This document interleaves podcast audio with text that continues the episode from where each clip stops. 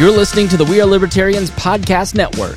Find all of our shows at WeareLibertarians.com. I'd be listening to the mainstream media and just be left frustrated on how they covered these stories. They would completely ignore facts just to promote their own agenda. I said, man, I could do a better job than these fools. I should start my own show. So I did.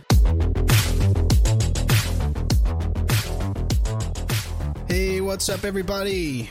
Welcome to a brand new episode of Freedom Strips. I'm your host, Keaton Tucker. I'm very excited about this episode, and that is because my guest today is one of the people who gave me the inspiration to start Freedom Strips, um, as well as he was one of my first introductions uh, to the libertarian philosophy. He's the host of the very successful We Are Libertarians podcast. He is, of course, the great Chris Spangle. Chris, thanks for taking the time to come on the show, bud.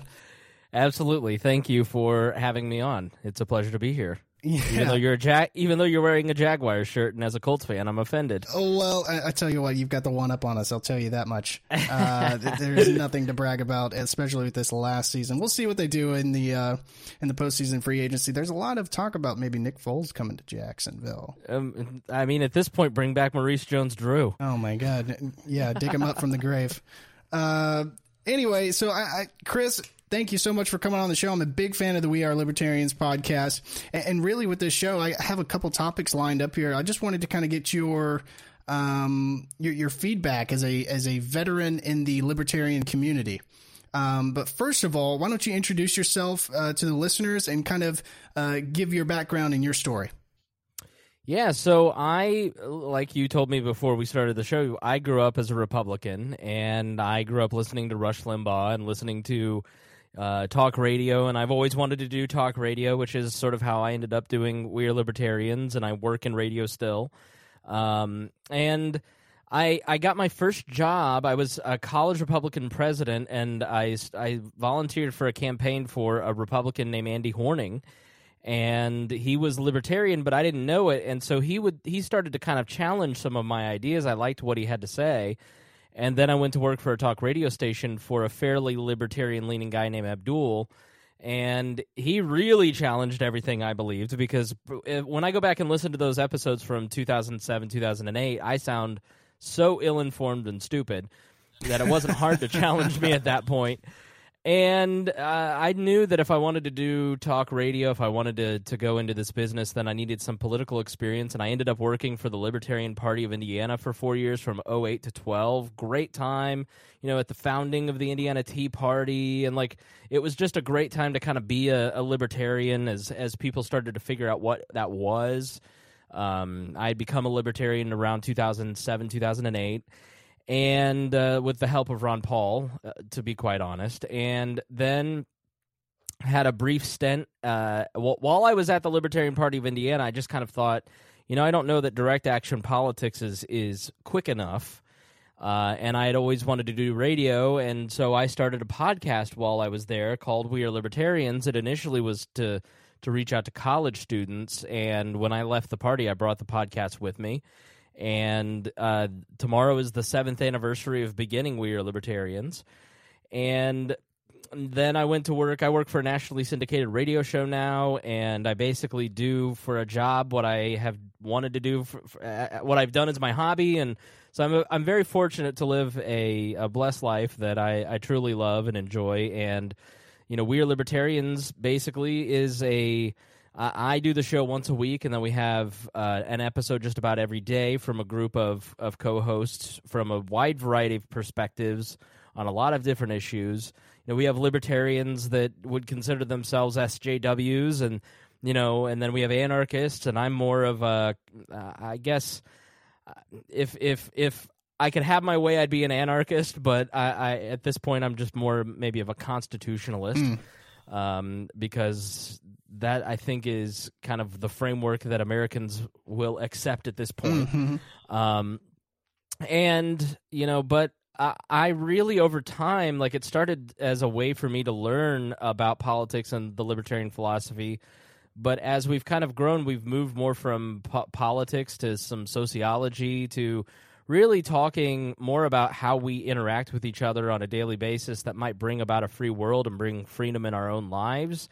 Uh, instead of just what is the libertarian opinion on this issue. We do a lot of that, but we also talk a lot about how can we relate as people to rely on government less and each other more. So so that's sort of where the program is after several different iterations. But it's been a great time to to learn. We've grown far beyond what I ever expected we would grow into, and and it's so great to meet people like yourself who say.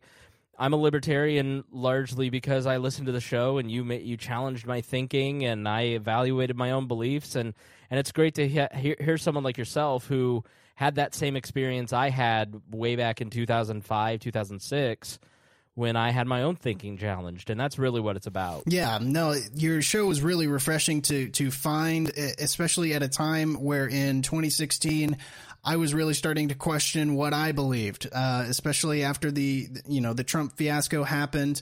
I'm like, what is happening? What's going on here? I haven't been really paying attention. Um, I, have I heard of the Libertarian Party. I certainly knew of uh, Ron Paul um, who is the godfather of, of those views. And the more I've researched libertarian values, uh, and the more I've researched Ron Paul, and and the, with the help of your show, that that's just helped confirm that, that this really is where I kind of line up with the most. It just makes the most sense. Um, so, do you see? One of the questions I have is, what do you, what do you see the the with the Libertarian Party and the future of the party? Do you, do you see there's a chance of it increasing um, with their influence in, in politics in 2020 or 2024? Or do you see maybe the libertarian philosophy maybe invading the Republican Party and having it um, kind of take over in that way? Because uh, you already kind of see that with the likes of, and, and I know a lot of libertarians don't really look at him favorably, but with uh, Rand Paul um, and with the, the, the likes of um, Justin Amash and Thomas Massie. You see that in the GOP. Uh, what are your views on that? Well, I think I think you have to be careful when you're looking at Facebook for your opinions on what libertarians like and don't like because I've noticed that Facebook libertarians are fairly disagreeable about and don't like very much, and that's partly because they don't do much, and so they're very ill informed because they're very uh, keyboard they're very warriors. In, they're very inexperienced. But I think if you're somebody who has been in the trenches and has um, been a libertarian for a few years and has uh, you know, I, I worked with people who were at the founding of the Libertarian Party, and you know they don't they don't dislike Rand Paul because they look at Justin Amash, Rand Paul, Thomas Massie, and go, instead of one Ron Paul, we now have five. You know, we have mm-hmm. yeah. we have people like Mike Lee who are favorable, or Ted Cruz who are favorable to a libertarian argument, and I think what a lot of people, I think a lot what a lot of nascent libertarians don't understand is that if you go back and look at the history of the conservative movement, it really started to coalesce around William F. Buckley and the National Review, um, and you had guys like Mises, and you had, uh, you know, even Rothbard was starting to write at that point, and Hayek, and they represented this libertarian view of economics. Um, but around the founding of the National Review, William F. Buckley, who was a self described libertarian, started to elevate voices like. Um, uh, like Frank Meyer, like Murray Rothbard, even uh, mm-hmm. uh, to to have a larger voice in the conservative movement because you had Robert Taft and all those guys, but they weren't libertarians; they were just paleo conservatives. And, and so I'm getting off on a tangent, but my my point is is that when you when you go back to the 50s you start to see the growth of this ideology and it starts to infect republican politics. Nixon was never uh, he's really kind of the person that built the modern republican party but he was never uh, too favorable to the goldwater crowd but he wanted to recruit them. And then the goldwater crowd produced ron paul and ronald reagan and then Ronald Reagan and Ron Paul have obviously produced a lot of people who who who talk a lot about libertarianism. I mean, when you look at the actual inaction of a lot of it, it's it's not not pure. But there's no way to be a pure libertarian and serve in government. It just isn't possible. If you want to be a, a pure libertarian that just stands on principle on everything, then I advise not running for office, um, because if you get elected, you're going to have to to deal with 250 years of entangled government mess. Yeah. But so I think if you take a long view to kind of sum this up, if you take a long view and look at the libertarian, the word libertarian and the movement really kind of getting started in the 40s and 50s and 60s, look at how much it's blossomed now and how much further we're going to go in the internet age. And I really look at a lot of millennials and what are called Zoomers or Generation Z. They're very libertarian. They they they generally like yourself you know would probably agree with this. They want to be left alone. They want to keep more of their money. Mm-hmm. they don't want the government interfering. They think it's stupid that the government has as much power as it has. They disagree you know i, I mean marijuana is being legalized legalized because of people under 40 mm-hmm. um, across the nation uh, you're starting to see libertarian thought have an impact on much of the United States. Now, there are a lot of things that are not going well, like the security state or an increase in police power, but there are a lot of things that are going right, and it's because people under 40 are general, generally libertarian. If you look at exit polling in Indiana, for instance, the libertarian candidate got 1% above 40 and 10% in age brackets below 40. And so it's only going to grow. Now, when it's only going to grow in the Republican Party, and I think the Libertarian Party could grow if it wanted to. Uh, I am, I am, uh, I have been a Libertarian Party member since 2007. Um, I don't think that I am current now. I have, I have refrained from expressing a lot of my doubts about the party until recently but I just think that Facebook groups have made it seem like the entire Libertarian Party is a certain way, and it's done such a great disservice to the hardworking people that have built the party, the grassroots of the party, the people that show up at conventions and run for office. And I really wonder if the Libertarian Party can survive the Facebook libertarians who just want to scratch at, eh, to death any person who doesn't uh, just toe the line. So I, I think if I were putting my money on it, the Republican Party is going to end up being uh, a a stronger vehicle for libertarianism in the United States over the next 50 years than the Libertarian Party will be, which I personally am disappointed in because I want to see the growth of a third party. But I think that the party has no one to blame but themselves because the way that it conducts itself a lot of times. Mm.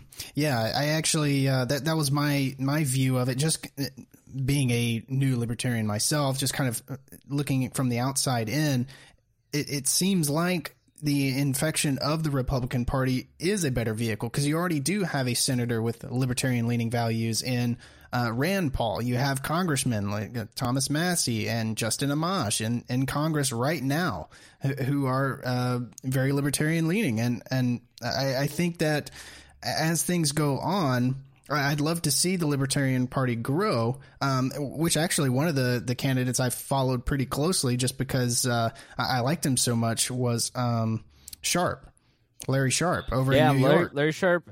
There were there were more. Now here's the thing: there were more Libertarian candidates that were worth your time and money in 2018 than in in the 10 years that I've watched the party. I mean, there there's no doubt that the party is getting a better base of talent uh, and and I think there are a lot of Libertarian Party candidates that are worthy of support, and so I'm not I'm not totally bull, uh, not totally bullish or bearish on the party, but I, I look at it with more caution. And when I, when I'm talking to my listeners, uh, I I never want to tell you which path you ought to take because you need to take whatever path you think is best. But I think there's no denying math when you look at the way that the Republicans and Democrats have have basically written the the election laws in this country, it's very difficult for an independent or third party to make on a federal level an impact. Now, on a local level, you can have a huge impact, and libertarian candidates have a lot of impact when they run on those on the uh, against those folks because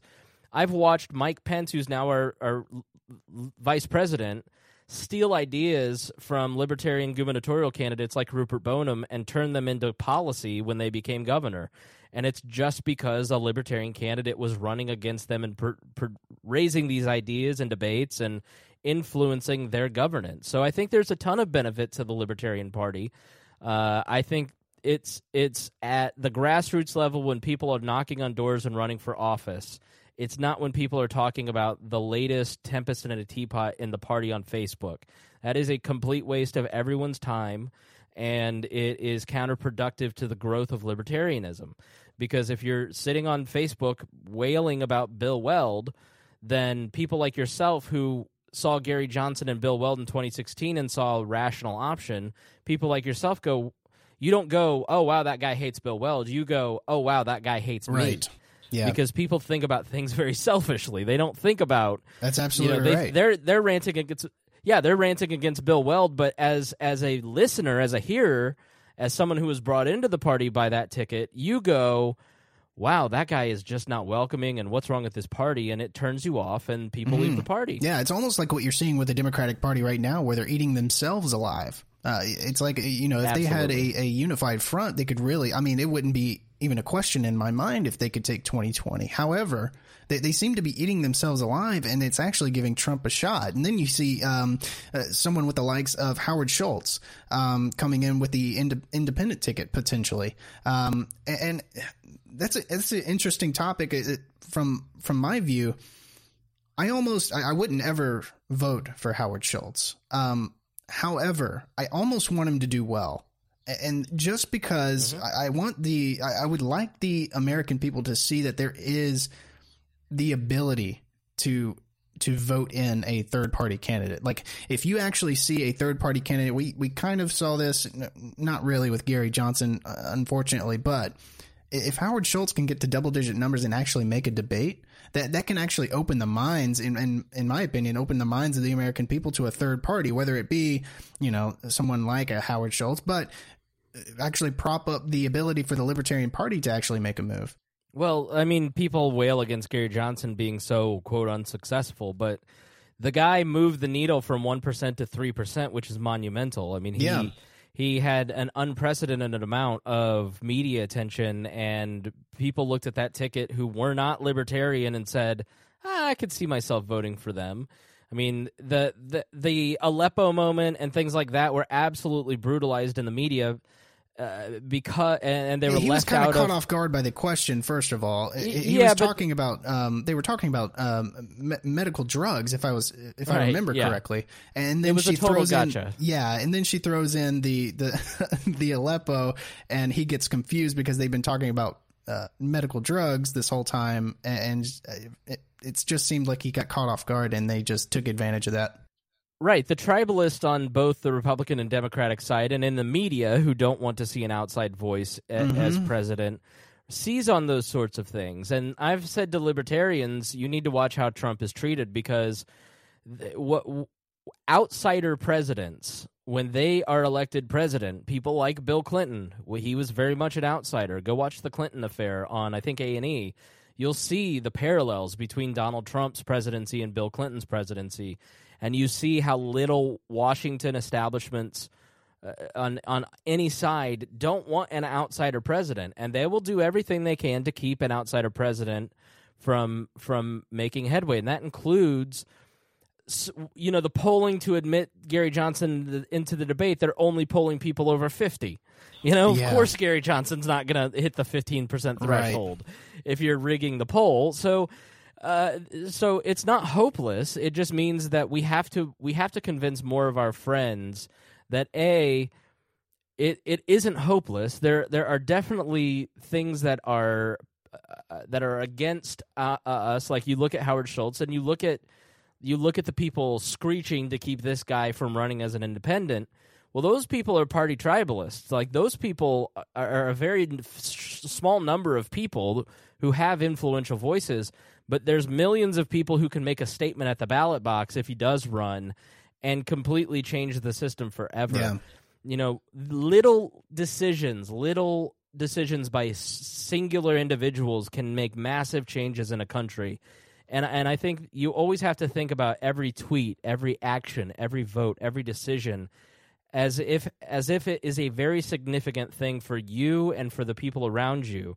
If if one CIA person who is in charge at the CIA doesn't have so much pride and arrogance that they if they had been more humble and been more willing to work with the FBI, 9/11 would have never happened. Mm. But one one individual at the CIA kept the FBI from getting information that would have led to the arrest of the hijackers as they entered the country, and 9/11 would have never happened. One individual's choice at one moment in time caused 20 years of misery Yeah. for us. You Butterfly know? effect. And so yeah, so you have to really think about your personal decisions and and if you're voting Republican and Democrat, I think you really have to examine what kind of world you're you're allowing that by by voting for them and saying with a, the rubber stamp, I approve of how you're running the country.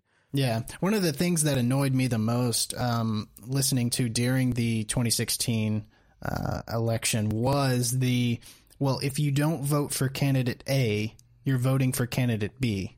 Yeah. Uh, and that was just that never made any sense to me. But a lot of people get caught up in that kind of thinking. But it- it is um, encouraging to start to see these um, libertarian values increased within, you know, maybe a select few, but within the Republican Party. Um, so with Rand Paul, so um, one of the topics that I had for us to cover here was uh, Rand Paul actually uh, announced that he was going to vote against Trump's national emergency along with the rest of the Senate, um, which is likely to prop up uh, President Trump's uh, first veto. Um, it says uh, right here from NPR, it says Senator Rand Paul of Kentucky says he'll vote in favor of a resolution to terminate President Trump's national emergency declaration with regards to the U.S. Mexico border. Paul's support means the resolution will likely pass the Senate with bipartisan support and could force the president to issue his first veto. Paul's announcement, coming from an otherwise close ally of the president, lays bare the discomfort many Republicans had with the emergency declaration. Rand said, I can't vote to give extra constitutional powers to the president. Uh, on Tuesday, the Democrat controlled House voted 245 to 182 to approve the resolution. Only 13 Republicans joined Democrats to end Trump's emergency declaration. Um, th- this is a this is a thing that uh, I guess it depends on where you line up. If you're if you're a Trumpian, you're not very happy about this. But Rand and Trump have had an interesting relationship. I was actually talking to my dad the other day on the phone and talking about Rand Paul and Trump's relationship. They were kind of um, very close, and it's it's been nice to see Rand talk to Trump about pulling troops out of Syria, ending the Afghanistan war, um, trying to take these um, these initiatives to end these endless wars. Um, however, he's he's taking the right approach here um, in defying Trump's national emergency because it is a, a obvious breach of executive power. Um, but hopefully, I know there were rumors of Rand Paul potentially being a VP pick for uh, Trump in 2020. Um, and then now there's rumors going around that potentially he could run in 2024 uh, in his own campaign. But it is comforting to see him uh, this kind of consistency uh, in a senator. Yeah, I mean, I never take much stock in Rand Paul as a presidential candidate because in 2016 he was asked to go meet the Koch brothers, who uh, you know have unlimited Yeah. pockets, and he said, "No, I'm sorry, I'm on vacation right now." So he wasn't a, he wasn't a great What are you gonna candidate back in. He, he, yeah, so you're either going to go for it or you're not. But Yeah, exactly. Make Uh, up your mind. right. So, you know, but Rand Paul, I think, is a much better politician than his father, Ron. Ron was much more unafraid of saying exactly what he believed, and from a more pure libertarian standpoint, he was much more willing to be unpopular. And I think that Rand probably saw the alienation that that caused his father. He didn't get committee assignments. He didn't you know he wasn't he was a hero to people like us but to the majority of the world he was he was a joke he wasn't taken seriously and so rand has has at times frustrated me uh, but uh, like i think he has all libertarians but i think it's because he's playing politics and we didn't want you know ron paul never played politics. Uh, i mean he did but not not as overt as i think rand does who will say you know oh i'll support that nominee and it's just like the most overtly unlibertarian person like oh yeah william barr's great I, I don't i don't know if he supported william barr but there's been several people that trump has nominated that he supported and you're just like ugh Yeah, I know. um, but so he he plays the game because he understands fundamentally that politics is about trading this for that. It's it's a it's a negotiation. Yeah. And if he if he doesn't give something, then he's not going to get something. And so with Trump, I think he's been smart because Trump has some very non-interventionist impulses and he does whatever the last person uh, he does whatever the last person said he ought to do. And so if Rand Paul can be the last person in the room, then Lindsey Graham bemoans him poisoning his mind, Yeah. which he's has actually been uh, not not near uh, is almost a quote. I mean, Yeah. so so I think Rand has been frustrating but effective, and that always drives libertarians crazy. Yeah. but Yeah. One of the um, things so I, I wanted to get your input on as well. He, he recently just announced a um, some new legislation. So um, I'll, I'll read a, a uh, little bit covering this. Senator Rand Paul announced legislation Tuesday morning that would end the war in Afghanistan and give a $2,500 bonus to those who served in the war on terror. The war in Afghanistan started in October 2001 and is the longest war in U.S. history. So far, the war on terror has cost the American American taxpayers six trillion dollars, with an annual expense of 45 billion in 2018 alone. Beyond the financial cost, around 3,200 American lives were lost on the battlefield, with 20,000 who were wounded. Senator Paul, Senator Paul argued that while he supported um, going to war after the attacks on September 11th, he believes that the battle is won. He doesn't believe Americans should stay in the Middle East to continue nation building. I wanted to get your uh, opinion on this bill. I'm 100% for it. I think the the war has gone on long enough. Um, it, it you know, I, I'm in a very different place with my foreign policy than I was in 2003.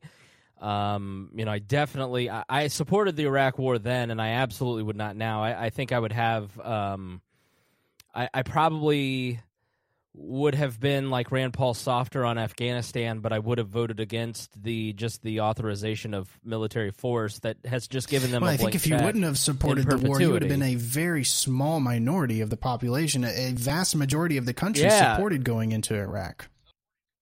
Oh, absolutely. Ron Paul, uh, my my Congresswoman Julia Carson, her grandson Andre is my representative now. She didn't vote for it for those reasons, and and uh, Cynthia McKinney. I think you know, th- and these are people who were not considered the elite, uh, um, but.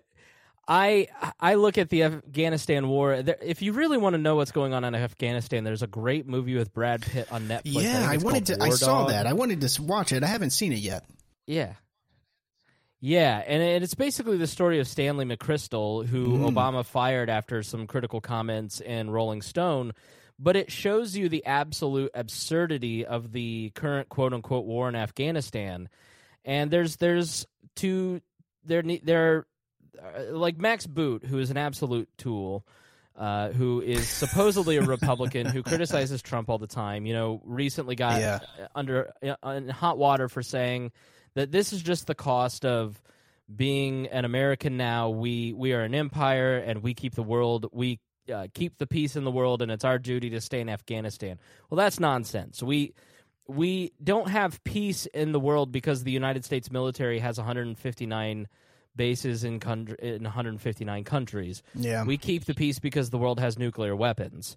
And so the idea that we need these international bodies and that we need the United States military to be spending 6 trillion dollars uh, uh, you know over 20 years it's ludicrous. It's absolute it's an absolute falsehood yeah. and and people in the media who love to go to the parties with the people who work for the Council on Foreign Relations because there's there's certain organizations that that uh, like the Brookings Institution, the Council on Foreign Relations, the World Economic Forum, uh, the Bilderberg Group, like it's not conspiratorial. It's the people who are in power meet together and, and enact the legislation and policy that comes out of these think tanks. Mm-hmm. And you know, when a Republican presidency comes in, AEI drains out and Hoover drains out, and they all go to work in the administration, and then all the Democrats go to work for the Center for American Progress and the Tides Foundation, and then and then they all switch, and it's basically just a, a an employment laundering system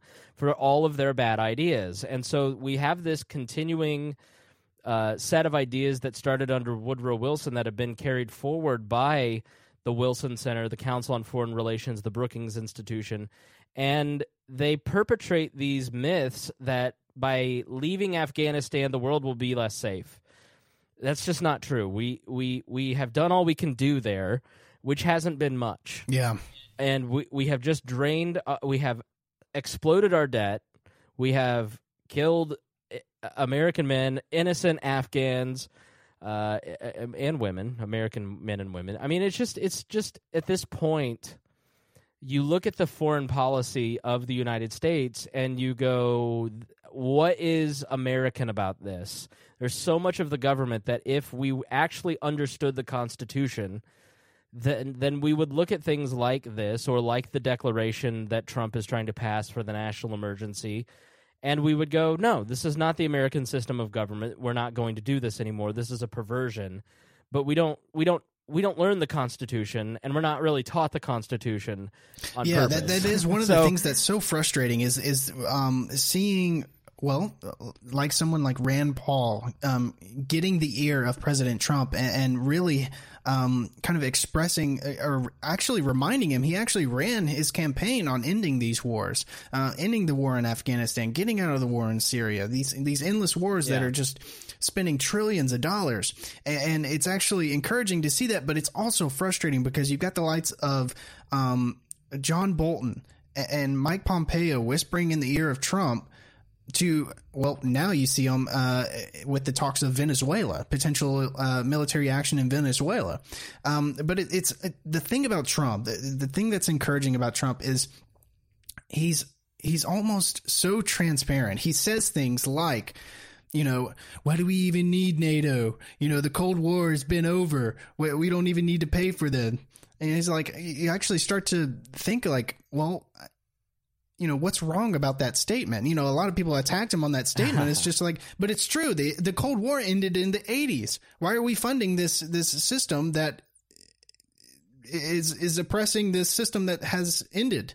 Yeah. Well so Donald Trump is every talk radio caller that I ever screened when I worked at the now defunct WXNT. like, I mean, Donald Trump says things about immigration that Larry from the East Side used to say. Like, he, yeah, he has he is our first talk radio president and there's good things and bad things about that. And one of the good things is that he questions the established order and they hate that. I mean it, it's not like bill clinton who was eager to become the political establishment. Uh, donald trump has donald trump has an interesting uh, personality quirk in that he he he was never accepted by the new york elite and he was he has always had a chip on his shoulder about not being accepted by the very people that he beats up, and it, it is it, it's why it eats on him that the media doesn't accept what he's doing, that the Council on Foreign Relations crowd, the the dinner circuit, the people who you know, if you've read This Town by Mark Leibovich where you know they're at Tim Russert's funeral. It's it's the people who went to uh, George H. W. Bush's funeral. All those people hate Donald Trump. Yeah, all those yeah. all those people have known each other for forty years. All those people have worked together on projects for a long time. They're not evil people. They're just they're perpetuating a system that is that is um, that isn't proving it, it isn't giving us the results that we need. Mm-hmm. I think there there may be some evil people in the government, but by and large, I just think that it's full of people with wrong ideas. Like I don't think Ocasio Cortez is an evil person or Bernie Sanders. I just think they believe things that are, aren't rational, and I think they have bad ideas. No, I think you're I absolutely think true. Yeah, I think what yeah. you're saying is absolutely true. I think if you if you legitimately tested Ocasio Cortez and and and put her on like a um I don't know what you call, what do you call the lie detector test? The litmus test or or something along those uh, lines? Uh, yeah, just a just a, like a lie detector test. Lie detector. She yeah. would actually believe what she's saying. I, I don't. Right. I don't think that she's got this um, evil, nefarious um, way to kind of lie her way into having these um, systems put in place. I think she actually believes that these are the right direction to go and these are the right things to help people. Uh, they're just completely terrible ideas that would just completely wreck the, the, the United States as it is today. Um, and then, well, and I think, and that's the thoroughly, and that's the thoroughly un, uh, persuasive argument that libertarians make. These are all evil people that know what they're doing, and like uh, people just don't buy that. And you know, you yourself probably, you know, oh, I really like George W. Bush. Well, when a libertarian comes along and starts trash talking George W. Bush, you know, even now you may go, ugh.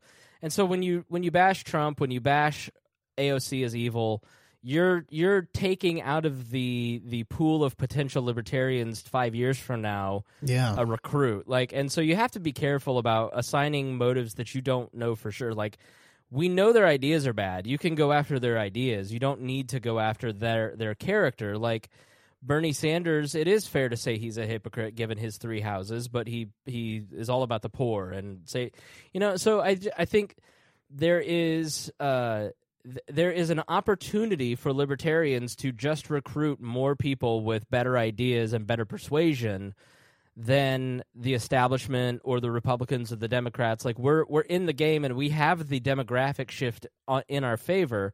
We just need to pull our heads out of our butts and actually start messaging in a way that's actually going to convince people that our ideas and the consequences thereof are better than AOC's.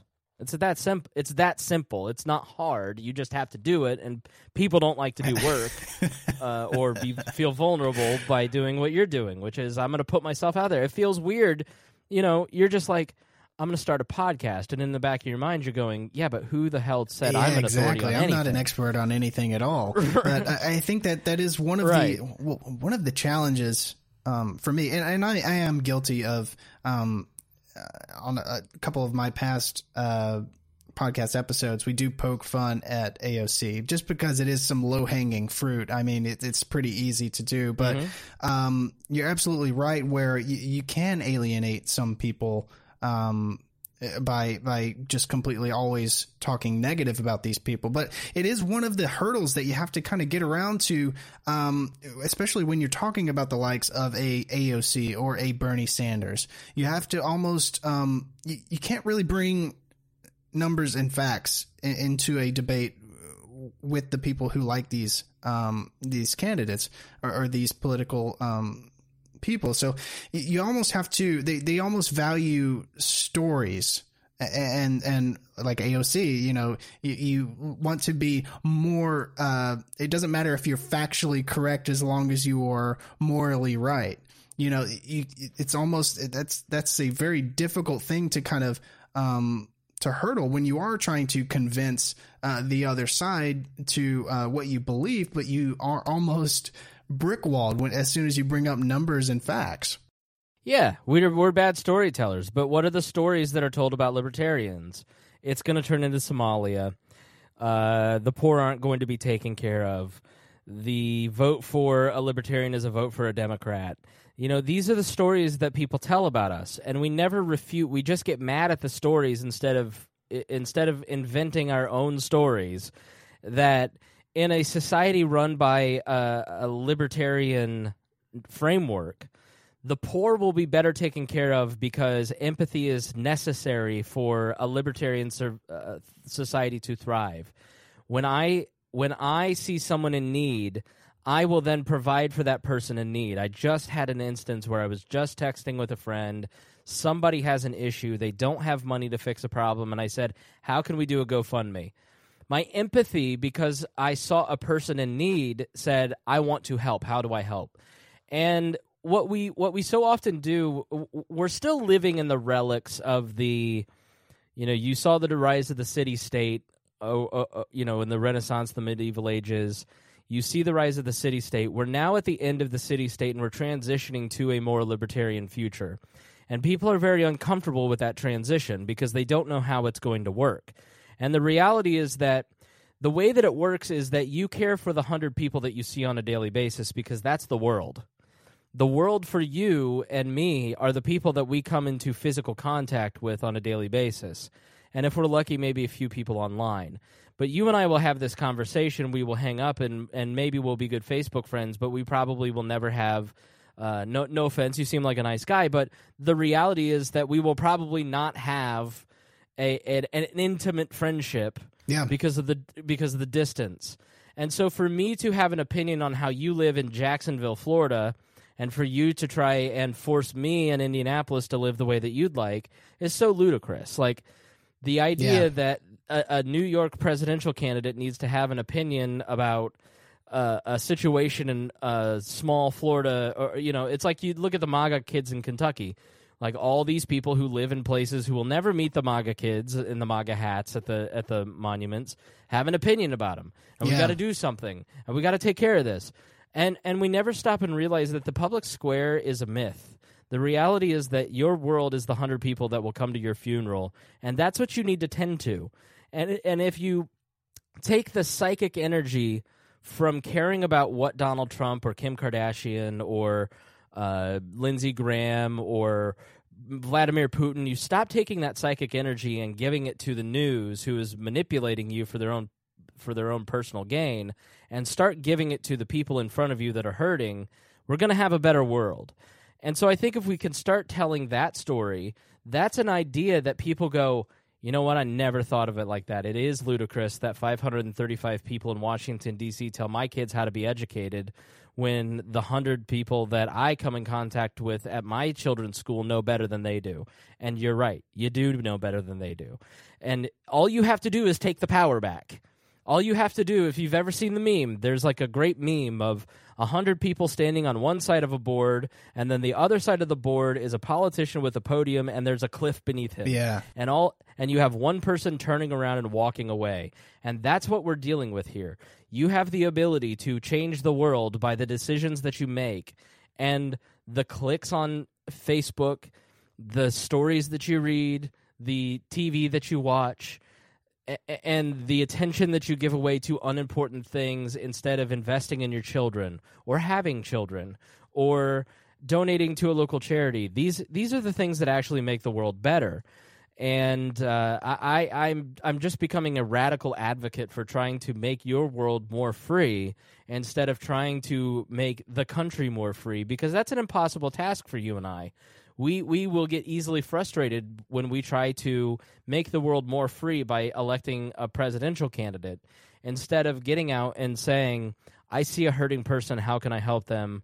I'm here to help you because I'm a libertarian and I believe in empathy. I believe in love as as a guiding principle. That's a that's a story that people want to invest in they don't want to invest in well my tribe if we're elected president will beat your tribe better than the other tri-. like it's nonsense and so we have to start telling a better story and we'll, we'll get a better result if we do Yeah, no, you're absolutely right. The the local level is far more effective than anything that the federal government has has done uh, so far in its history. I mean, it just makes sense. Your fellow person as you pass by it, that affects you. You, you know, in your local area, that is really what affects your life. And and, and really where, how do you see how do you see the change of power coming f- getting removed from the federal government to the local level. I, I mean, I know that you can vote these politicians in, but I think shows like you um, and the We Are Libertarians podcast are a a very important part of kind of expanding these ideas and, maybe taking hold of these local elections and these these local governments and kind of putting a more focus on hey here's how you can actually improve your daily life. People get so um so frustrated and and and and uh, honestly they're scared um about the the power that the federal government has. That's why you see this visceral combat between the right and the left is because there's far too much power in the federal government as it is Yeah, I'm working on this podcast here locally about how Indianapolis grew from a place called Indiano Place into the crown jewel of the Midwest. I mean, we're a city that your city probably has come to my city to figure out how, what we've done, how we've done it. It's called Leaders and Legends, if you're interested, and it's basically all the people who have held power over the last 40 years are coming on this podcast to tell the story of Indianapolis's growth. And what you've repeatedly hear are people who are friends with each other. They are the elite of Indianapolis. But when you actually sit down and talk with the elite, their goal is to make Indianapolis a better place. Yeah, they want a paycheck, they want some personal g- uh, gain and you know they want a good job and a good salary and they want to network so they can have a better career opportunity so there is some some personal gain to it but what you, what you realize is literally anybody can have access to that power circle if they just keep showing up And secondly, the majority of these decisions that have been made about Indianapolis over the last 50 years have been done without thought of does it benefit my party? it, it is much more nonpartisan than people think. And so, you know, the the city government has grown, yes, and as a libertarian I, I have issues with a lot of that. But at the same time, I see it and I see rational decisions being made as opposed to irrational decisions being made. And it's because people are sitting people you know there was uh, something called the city committee that this guy got together in the 70s and 80s i think it was the 80s and it was like the the up and coming politicians that ended up you know they became the lieutenant governor. They became the governor. They became the owner of the pacers. They became these these important people in uh, state and local government. But they got together and had breakfast once a month just to talk about their vision of the city and what what could be improved. And I've got an idea and it was democrats you know urban black democrats hanging out with suburban you know republicans and getting along and having fun with each other and that's the power of local government because you can have a conversation. Right. And you used to have a federal government small enough that the Congress could do that, but it's not that way anymore. We've we've had an abd- a, a abdication by Congress of power to the executive branch, and that's exa- extremely dangerous. And so, what local governments can do, what we can all do, is start getting more involved in our local communities take a less aggressive stance towards the quote unquote elite because you can be the elite if you just show up to a campaign, start stuffing envelopes, and 15 years later you're a decision maker. It's I've seen it 150 times now over the last 15 years. Um, it's happened to me. you know, I'm in rooms that I'm just going, "How did I get here?" uh, and and I'm a libertarian, and it's just because I just am nice to people, and I keep getting new opportunities because I'm friendly. And you and took so, the time, yeah, yeah. I took the time to to say yes to opportunities when a lot of people say, "Nah, I'm kind of I don't want to do that." Um, and I think w- the way that we do it is we we start to put our focus on our local communities we start to take an interest in our local governments, and we stop taking an interest in in higher. Uh, uh, you know, I'll, I'll steal a joke that I heard once. You know, the best way to deal with a problem is to ignore it. That's how I dealt with my first wife. Uh, but and, and, there's some truth to it if that if we just start start ignoring like I have over the last like three like two or three months, and I know I run a political show, but the last month or two I've just disconnected from social media and I've disconnected from the news, and um, I don't really know what a lot of the conversations are right now because I'm so disconnected. And I've never felt more engaged in my city as a result because I'm putting that energy into my local community. I've never felt uh, less anxiety about the direction of society than I do right now. And it's because I've stopped letting the people who are paid to scare me, I, I've stopped giving them the opportunity to scare me. And so I think if we just start walking away from the national media, cable television news, like if you're watching t- television news, you're having your intelligence insulted and you're being made afraid of something. Like that, that right. that's just all there is to it.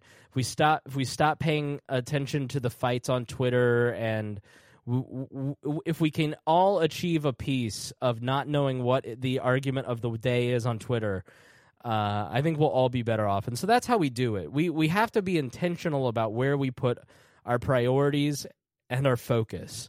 And when you change your priorities and you change your focus, you're going to change yourself, your community, your your family and it's and it's just going to be much more empowering. Yeah i agree 100% with what you're saying chris. Um, have you one of the things that i found out about um, just the other day over in new hampshire there's a program going around called the free state project i believe. Have you heard of this? Yeah yeah i have. I've been to the new i've been to new hampshire been to PorcFest. I've experienced the Free State Project. It's great. Can you can you explain a little bit about what the Free State Project um, exactly is and what PorcFest is? Mm-hmm. I've I've heard them in passing in in, in podcasts, but I, I'm not entirely sure what exactly that is.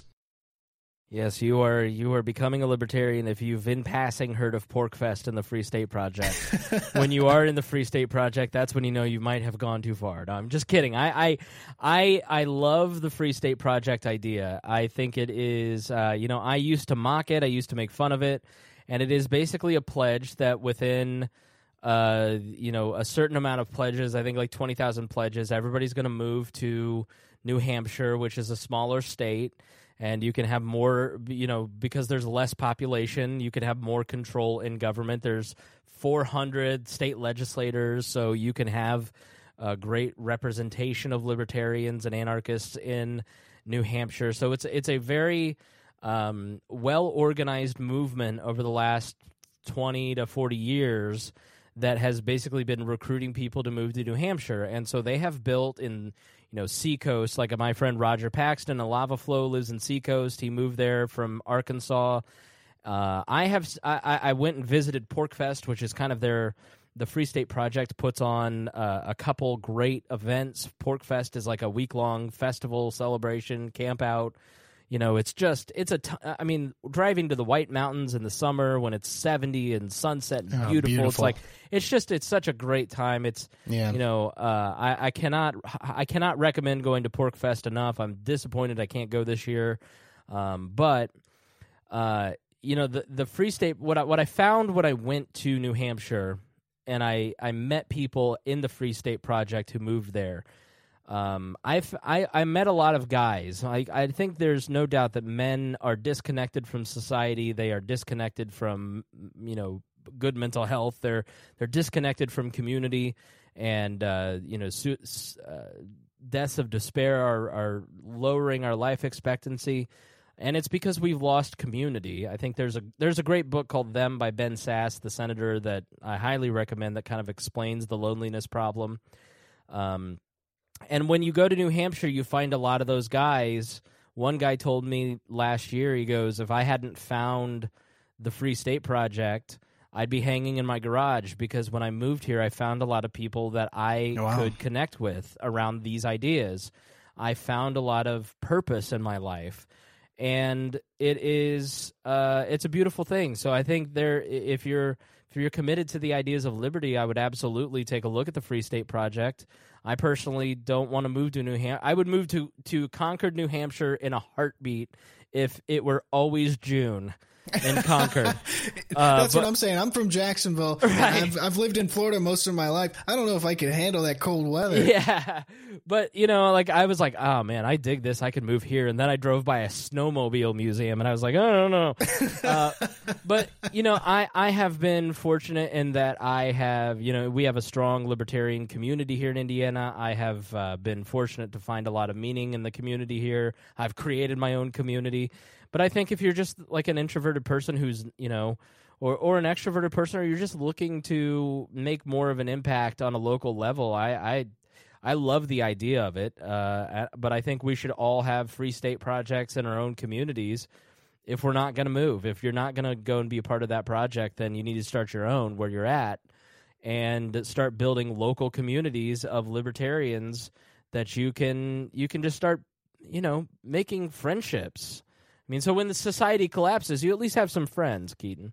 No, yeah, I, I think that's a fantastic idea, Right. Chris. No, I, I really think, um, you know, as I was kind of hearing about, I can't remember which podcast I, I heard it on, but I think I heard it on a couple different ones. But that that Free State Project idea is a very interesting idea um, to kind of get more of a libertarian influence on a on, on a one singular location. Yeah. And um, really, one of the things um, to kind of dive back into our topic list here, um, Trump um, has been. so it says right here um, President Donald Trump's reelection is backing a controversial plan to give the government a role in managing America's next generation 5G wireless network, bucking the free market consensus view of his own administration and sparking wireless industry fears of nationalization. The plan, embraced by Trump 2020 campaign manager um, Brad Parscale, and advisor Newt Gingrich would involve the government taking 5G airwaves and designing a system to allow for the sharing of them on a wholesome basis with wireless providers. The idea is also being pushed by a politically connected wireless company backed by venture capitalist Peter Thiel that could stand to benefit. So it's it's interesting. You know, I was watching the um, the State of the Union, and Trump goes up there, and you know he says, "And America will never be a socialist nation." And they do the the classic zoom in on Bernie Sanders' face, and he's just Right. kind of like, you know. Uh, but then Trump turns around and does something like this. Uh, that's it's very interesting. It, it is fear that the Chinese are going to come in and build the 5G towers and have access to our, our network. The 5G is the, the, the hype around it is that it's going to change all of humanity and everybody's going to have free Wi Fi. And it's, you know, it's probably all BS. But I, I could not help, but as soon as I saw and, and read this article, I could not. I, I am assuming I, I know I've I've heard in past podcasts, but I'm assuming you have watched the um, Joe Rogan, Alex Jones latest podcast. You know, I have been so busy with other stuff that I have not sat down and watched this four and a half hour odyssey. Oh, no! But yeah, that is a long I, one. I I am so excited too because I while I am not a conspiracy theorist, I am a, a huge Alex Jones fan. I think he's a great performer. I think he's hilarious, and I, He's so I- I just- entertaining. the memes that come out of it. I mean, Alex Jones. Just some of what I've seen is just making me laugh. But Oh no, well, I'll tell you. I know they I- talked about 5G, and I, I listened to the No Agenda podcast. They think it's going to fry our brains. Like, there's a lot of, I, I don't know if it's conspiracy or oh, there's alternative information about 5G that I, I hear a lot of, and I go, eh, I hope that's not true. Yeah, no, it actually is. Um, well, and that's one of the things about Alex Jones that's um, kind of unsettling is, you know, you, you sit there and he's so entertaining to sit there and watch, and you kind of take everything he says, obviously, with a grain of salt because he's very hyperbolic. Um, but a lot of what he brings up and is said is rooted in something that has been researched and ha- has been found. Go go go read about Jeffrey Epstein, and then uh, go mm, maybe that PizzaGate thing wasn't so far fetched. Like no kidding. You like, are absolutely right. That there are definitely freaky. Well that's the thing about alex jones is that it's 50% vitamin sales and self hype uh, and self promotion and and 50 and 25% just absolute nonsense insanity and then there's 25% that's just rooted in fact where you go is that true and you go and fact check them and you go oh shit you know Yeah. i think uh, sorry if you're not allowed to curse but No, you're fine. um, um, I'll I'll mark it on the tape so that way you can mute me if. Uh, but you know there there there is stuff like this 5G stuff that you you see the conspiracies around it, and I, I listen. I'm not. Uh, I I know I know government power, and I can tell you that the idea of nationalizing 5G, we we need to not freak out about it because what you need to realize is that the government already controls all of it because of the FCC. You know, the real the reality is is that if you have a Sprint network and you have an AT and T network, which is what we have now, you know, T-Mobile and AT and T are on one network, Sprint and uh, Verizon are on another. Um, you know, those companies control it, but ultimately they're heavily regulated. I work in radio. You're talking about an industry that's wildly regulated in terms of bandwidth and who can own what and how many stations, and it's you know the idea that the the the the private corporations are hold on well my cat is playing with my airpods and uh, it's all over now. I'll never see that again. Uh, so anyways uh, my airpods. I'm sorry to show i'm sorry to show off my wealth and white privilege to your audience in such a way but yeah. um, so the reality is that the AT and T and Sprint and Verizon and these companies that that own these networks now are so in bed to the government and so they've bought off the FCC. They've bought off the the, the politicians that regulate them. Like Right. it's it's a myth that the government doesn't already control it. Yeah, no, you're absolutely right. It- but it, I, I just thought it was so interesting, and you'll, I, I know for a fact after listening to you and, and kind of hearing how, your views on on Alex Jones and how you enjoy listening to him, you will find that whole four and a half hours to be complete entertainment. You will, Just- you will enjoy it. just go look up uh, deluxe stereo or stereo deluxe did uh, alex jones has a folk song and try not to try not to get that stuck in your head for the rest of the week. Like it's i can I, I use it as my kind of like lead in music to test my equipment before every show for our patrons because i just love it so much. Like i just he's such a unique character in in broadcasting and and he's built such an amazing like uh, as a, as a person who wants to build media networks and does that for a living, like I find him and Glenn Beck particularly interesting in what they have been able to independently build and achieve. Um, you know, so he's just a fascinating human being. Like he, I I think you. The reality is that people people get so wigged out about trying to control what you think that if you really just watched Alex Jones, you would go, "This is bullshit. Like this Yeah. is this is nonsense. Like what are you doing?" Um, I, I I- just don't need someone to keep Alex Jones from hitting my my eyes. I, I can I as a thinking adult can watch the guy and find value in what he does and that it's entertainment Yes. but not necessarily news value that I'll make decisions on. So Right. I, I I just think like the the the uh, censorship of social media with Alex Jones was such a, a travesty because they did what they always do. They pick they picked a target that nobody's going to defend, and they created the mechanisms and the permission to do that. And then it's just not going to stop. It's just going to continue to cascade. And it's like you tweet, learn to code, and then you're gone. It's like um, I, Christians may know the name Charles Swindoll, who is this like 70 something preacher radio preacher delightful human being. And like i went to his twitter today and he has uh, a security check on it. Like are you sure you want to see this this this account promotes uh, ideas that are dangerous Yeah, I've seen that basically? before. and it was on Charles Swindoll's like this is a, a, a Christian preacher who has says nothing offensive but probably said something you know about homosexuality once and now he, he, you have to hit a Yeah, gate it- to see this guy. Yeah, it's, it's so interesting because y- you know you will get the gate whenever you go to s- view that profile, but when you go to view Louis Farrakhan's profile, right you, you don't see any gate. There's no gate there, uh, and it's so interesting. I, I I do watch a lot of um or I do listen to a lot of uh, Joe Rogan's podcasts, and he recently had the one with Jack Dorsey, um, his second one since he got some um some pushback on his uh, first podcast he had with Jack Dorsey, which is the Right. uh, the CEO of Twitter. Um, but his second one, he he did a second one because he he got a lot. It was probably his most disliked on YouTube episode um, in the Joe Rogan Experience history.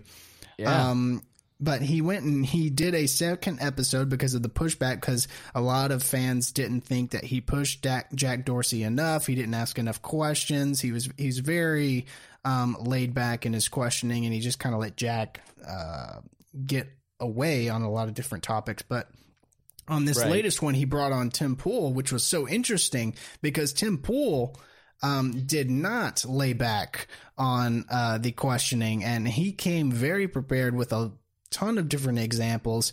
Um, and that was a very interesting uh, podcast to listen to, um, just to hear Jack Dorsey, and I believe he brought on, I can't even remember the lady's name, I'm sorry, but um, Yeah. one of his, um, the lead person in his company that devises the rules and um it was very interesting to listen to that podcast to give um for them to give an ex- explanation of why did they ban Alex Jones um why did they um why did they only they- lean in did- a in a in a liberal direction on their censorship it was a very interesting did they episode. have any did they have any decent explanations Um, I, I will say this: they and Tim Pool said this at, at towards the end of the episode. He f- he said something along the lines of, "I understand what you're saying. I just don't believe you." right And it was one of those things where they gave some some decent exam uh, uh, explanations on some of the uh, examples, but on others they they totally copped out and, and they weren't able to. And even Joe Rogan was very very um, much better at pushing um, Jack Dorsey and and, and his. Um, and his uh, accomplice uh, on this uh, podcast. that's a funny that's a funny No, word yeah, Well, I mean, it really, if you listen to it, it really kind of is. It, it's um, it's almost like an accomplice, and where they actually push them on these examples, and they really aren't able to give a good example. They're just like, well, you know, we understand we make mistakes. That's that's good. We're getting this feedback right now, and it's just like, well, what are you going to do? Yeah, I just I look at the censorship of it all, and I just go, who who, like the reality is that what happens, it, it, it, and you saw it with Tim Pool. Like I I saw the meme basically where Tim Pool on the video says, uh, "You."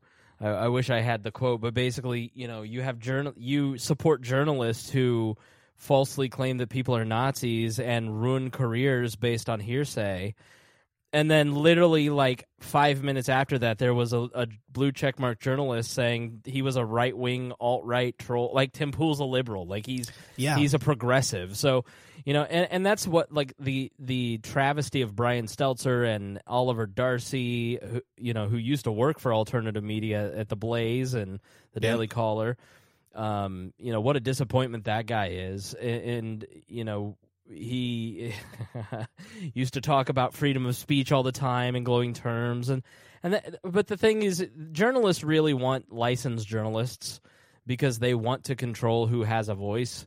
Because journalists don't want to have to compete with you and me for uh, the attention of the listener. Like the people that are listening to this right now are paying attention to us and not them, and they're mad about it Yeah. and then you know people are taking ad dollars from their their networks and their newspapers and they're giving it to networks that we're on and paying for dollars for the attention of our people. So th- they're mad about the the reality of new media stripping traditional media of its revenue and its attention. And so the New York Times will do everything in its power to put pressure on Twitter and CNN will do everything they can to pressure Facebook to get rid of people like you, me, Alex Jones, Joe Rogan, because they don't want to have to compete. Mm-hmm. And, and and Jon Stewart really nailed it in that the media has just exposed itself as another identity group that is just arguing for relevancy. They aren't the media that they claim to be. They're not the guardians of truth. They're all they're all just full of themselves. And so Yeah.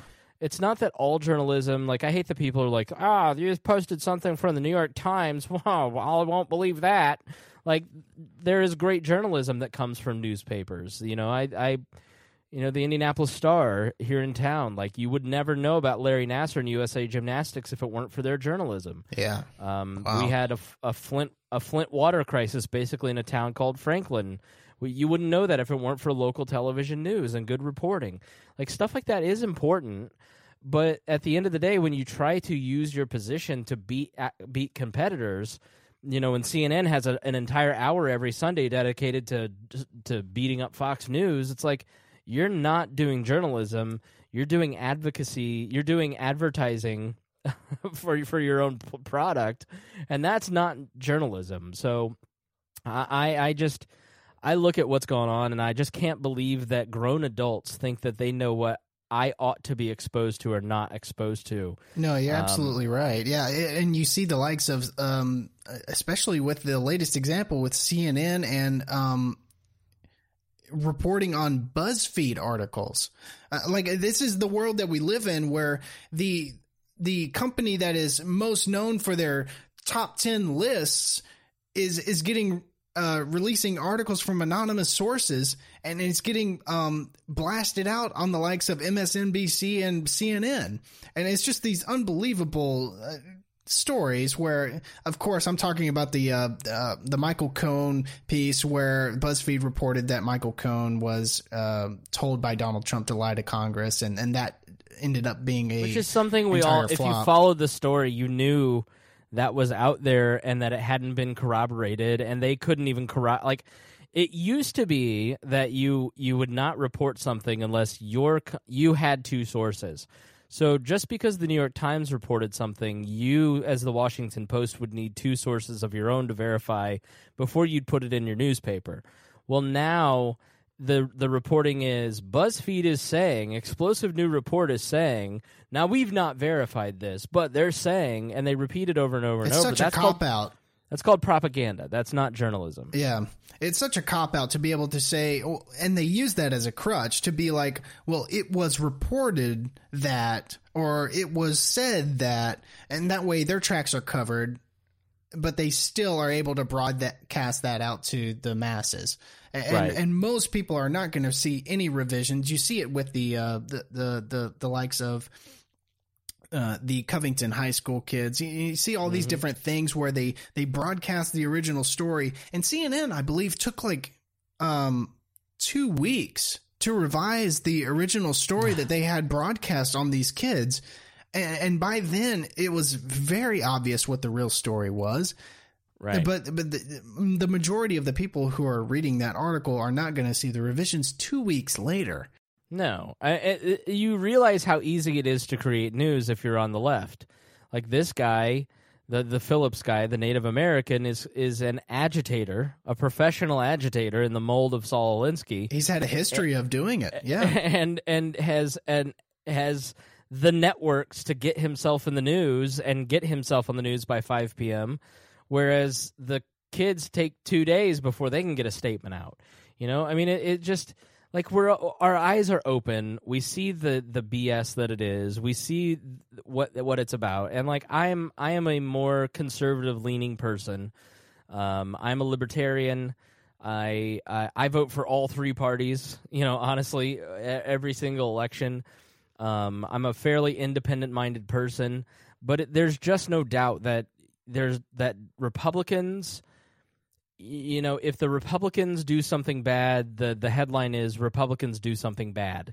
And if the if a Democrat does something bad, the headline is Republicans pounce on Democrat who may have done something wrong. Like Yeah. there's just it's it's irrefutable at this point and it's so insane that like lib that the journalists and liberals even try to refute that there is bias in the media because it's so irrefutable at this point. Yeah, it is really ridiculous. And and I mean, I do have some friends in the left that um that always seem to jump on Fox News and rightly so. I mean, Fox News has I mean, there is no doubt that they are very heavily biased, but they are known for their bias on the right. Right. And they actually they they are um they have said that they are a biased news source. You know, that's why they took out fair and balanced um, on on Fox News, and and so, but you have the likes of CNN, which pretends to be a balanced news source, right in the middle when they are obviously not. They are just misleading the public, but they can't just admit that they are a left leaning news source. So it's just like it's so frustrating to see these Yeah, major news outlets do this. Just just admit it. Like you know, we have the Corydon, uh, the newspapers here in Indiana, the Corydon Democrat, the Rushville Republican. yes, These these Yeah. are named that for a reason because you used to have three or four newspapers even in a small town. Like you know, New Harmony, Indiana had a thousand people and it had three newspapers. In, in the, the late 1800s, you know, in Indianapolis, you had three newspapers up until the 50s. Um, what what is happening now is what has always happened. It is it is that people of a certain worldview or vision of the world produce media for their people, um, and they tell their version of the story. And you have to read, you know, just go read National Review, read Vox, read Reason magazine, read the New York Times, and then maybe you know go read uh, Zero Hedge for your more conspiratorial side, and you're good. Like you kind of get the news from from a balanced perspective. That's all the that's all that's really asked of you. But the idea that CNN wants you to only watch them because they are unbiased is ludicrous. Like it's just not. The, the the the they are in New York City. They are run by a guy who used to run NBC. He you know Zucker created you know the the Thursday night lineup of Se- Seinfeld. Like the guy's been in Hollywood forever. yeah, You know, he enjoys going to parties and being significant. Um, you know, the the venerated Ed, uh, Ben Bradlee, the editor of the New York Times, was best friends with Jack Kennedy. right. You know, when he was working at Newsweek or Time, like so.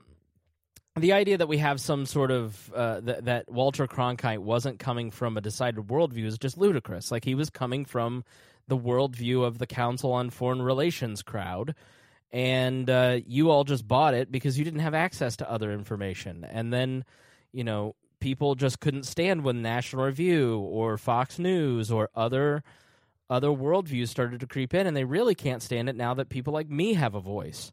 That I have, I have on on any given day the reach of an afternoon on CNN. Yeah, no, it's and I'm unbelievable. small potatoes. Yeah, no, it's it's absolutely right, and that's why I said uh, podcasts like yours is so important to the um to the political spectrum, whereas um, the the likes of CNN and and even Fox News, I mean, is only reaching a limited amount of people. Um, and more people are are seeking out these these elements. But since we're on the topic of of crazy news stories and crazy news outlets, um, I did want to hit on this because we are getting close to the end of the episode here. I did want to hit on this um, this this crazy news story that I found. So. In Germany, a family pug was seized and sold on eBay to cover unpaid debts. So let me just read a little bit of this article from NPR here. So City workers in Germany have seized a family pedigreed pet pug and sold the animal on eBay to cover the debts of the owners, including an unpaid dog tax. Um, it says the spokesman from the city of Ahlen told NPR in an email that the seizure of the valuable pet was legally permissible because the open claims by the city's treasury office. However, he acknowledged that the method used to sell the dog might be open to criticism. Um, Yeah, obtaining, yeah, they sold it on eBay. Uh, obtaining the proceeds of the sale through the private eBay account was very questionable decision by the enforcement officer. Um, he added that the city was undertaking an internal investigation. Um, I know, I know you're a. Uh, I just saw your cat uh, just a few minutes Yeah. ago walk by. I know you're a pet person. What would you do if the U.S. government took your cat and sold it to cover your debts? the Um, government. Well, you just heard my cat tried to destroy AirPods, so she's she's you'd give her back because this Mittens is Mittens is the most destructive animal I've ever been around. She I- probably I be more mean- trouble than she's worth. Like pugs are God's little mistake. I don't I don't know how they happened and they have uh, like I would I don't know what they're worth but not much. And so it's sort of like when you're really broke, you know, in your early 20s or, you know, maybe after your divorce and you go to the pawn shop and you really need $200 and they offer you 50. Like I feel like that's what you'd get with a pug. Like you you'd think, well, this guy owes $2,000, so we're going to take his pug. And then they're like, well, I'll give you $75. Yeah, this was a pedigree pug. I mean, this was a uh, a very No such thing. No. high- yeah. Well, the thing is, that- there, That's a pedigree pug. yeah, just sitting there struggling to survive while sitting still. And and I mean, this is a pedigree pug that the owner, okay, the owner had to pay um, for several surgeries for this dog, exceeding two thousand dollars. So the owner is actually getting with the um, the city officials that took her dog and sold it, and is wanting to be reimbursed with the so- surgeries she had to pay for for this dog. So not only was it a pedigree pug, but she had to spend another two grand on the surgeries for the pedigree pug. You, you this is just the reality is that you don't you don't own your home. You don't own anything in it. Like i i had a friend who uh, was uh, in an incident last night where he got into an argument with a manager at a gas station and a cop watched it and he was very calm but the manager was screaming and then he almost went to jail because he didn't want to show his id to the cop and the cop says, "Well, I'm not letting you leave until you show me your ID." And he goes, "I didn't do anything wrong. I'm not I'm not showing you." And the police officer said, "Well, then you're not leaving." And he goes, Wow. there, "There's no reason for you to keep me. I committed no crime. Yeah. I had a disagreement with someone. I'm leaving after they've asked me to leave. There was no physical violence. I don't need to show you ID. Well, then I'll run your plates. Okay, run my plates, but I'm not going to show you my ID because I did nothing wrong. Yeah. There is there is absolutely no magical power that comes with that man wearing that blue that blue uniform and putting on a badge.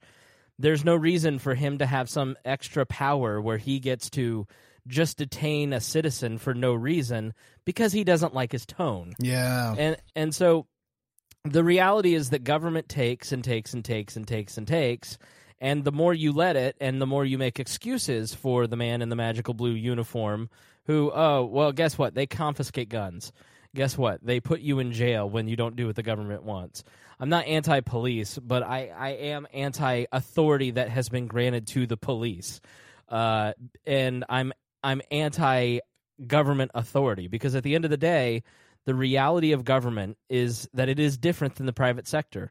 No, yeah, I think you're absolutely correct because you see the the power of the police force, and you kind of hinted on this um, a little bit before because the power of the police force is increasing. You see these these SWAT teams and these these local police uh, departments increasing in their equipment that they're receiving, but you listen. The, well, the big differentiator is government force. You you because you can't persuade to have your ideas enacted by society. Like gay rights for instance you didn't need the government to to do anything on gay rights. Society culture changed and then the government changed yes. with it. It is persuasion where people through empathy said you know what? My gay neighbor's not that bad. Like if he wants to live his life in a different way than i might live my life then the government should should not have any interference in that. Like that's that's how that worked. Like the government for if you don't believe in government force, don't pay your parking tickets. Yeah. Don't don't pay your taxes. What happens at the end of that train? Well, you are either in a cage. You are either bankrupt or there is a gun pointed at your head. Like there that is the difference. And that is why people like to use government as the solution because government forces people to to act instead of having to take the extra step of trying to persuade people or just accepting that people are different than you and they're going to live a different life and you don't need to understand what it's like to live this way or that way or you don't need to you know uh, uh, uh force other people to live in the way that you think you ought to live like just surround yourself with a hundred people that think like you do and you'll be fine you yeah. know like let them go have their compound of polyamorous dope smoking hippies and then you you all can go just pray by the river and like not not you know have extramarital sex. Like the it, it, you don't and then maybe you'll end up becoming friends because they make a product that your your community needs. Like that's how this works. And what what we have gotten because we've gotten too far ahead of ourselves with government force is that uh one community doesn't want to persuade and so they use government force and then at the end of the day, everybody's wrestling for the gun. Yeah, and so it cr- it creates enemies where friends should exist. No, you're absolutely right. Yeah.